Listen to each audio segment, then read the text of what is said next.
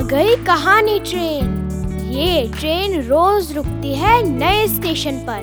मिलाती है आपको एक नई कहानी और कई नए किरदारों से। तो सब सवार।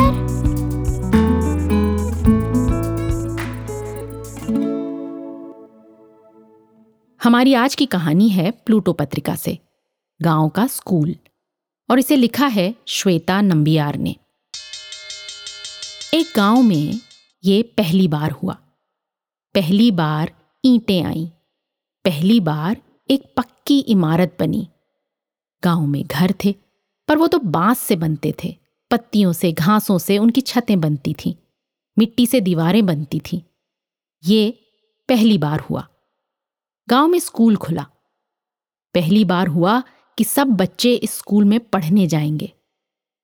पूरा गाँव उदास था। शायद पहली बार पूरा गाँव उदास था। वहाँ बच्चे बड़ों की तरह आज़ाद थे। बड़े पक्षियों की तरह आज़ाद थे। पक्षी बाघों की तरह अलमस्त थे। पहली बार स्कूल की इमारत बनी। पहली बार गाँव में पक्की इमारत बनी। पहली बार एक शिक्षक ने किसी का दरवाज़ा खटखटाया। बच्चे एक ऊँचे पेड़ से बोले, बड़े स्कूल आएँगे? तो ही हम आएँगे। बड़े बोले, पक्षी आएँगे तो ही हम आएँगे। पक्षी बोले, बंदर आएँगे तो ही हम आएँगे।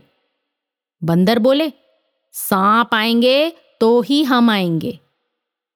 सांपों ने फन उठाकर कहा, खरगोश आएँगे तो ही हम आएँगे। खरगोश बोले, सियार आएँगे तो ही हम आएँगे। सियार बोले, जंगली भैंसे आएँगे तो ही हम आएँगे। जंगली भैंसे बोले, अगर शेर आए तो ही हम आएँगे। शेर कहीं आसपास ही था। वो ये सब सुनकर ज़ोर से बोला, हाँ, क्यों नहीं? मैं आऊँगा। शिक्षक शेर की दहाड़ सुनकर वहाँ से ज़ोर से भागा और फिर कभी उस गाँव में नहीं लौटा। पहली बार देखो क्या हुआ उस गाँव में। क्या हुआ उस गाँव में?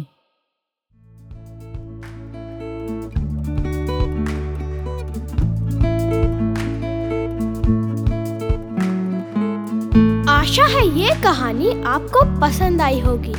ये कहानी आपके लिए लाए रेखता, नई धारा और प्रथम।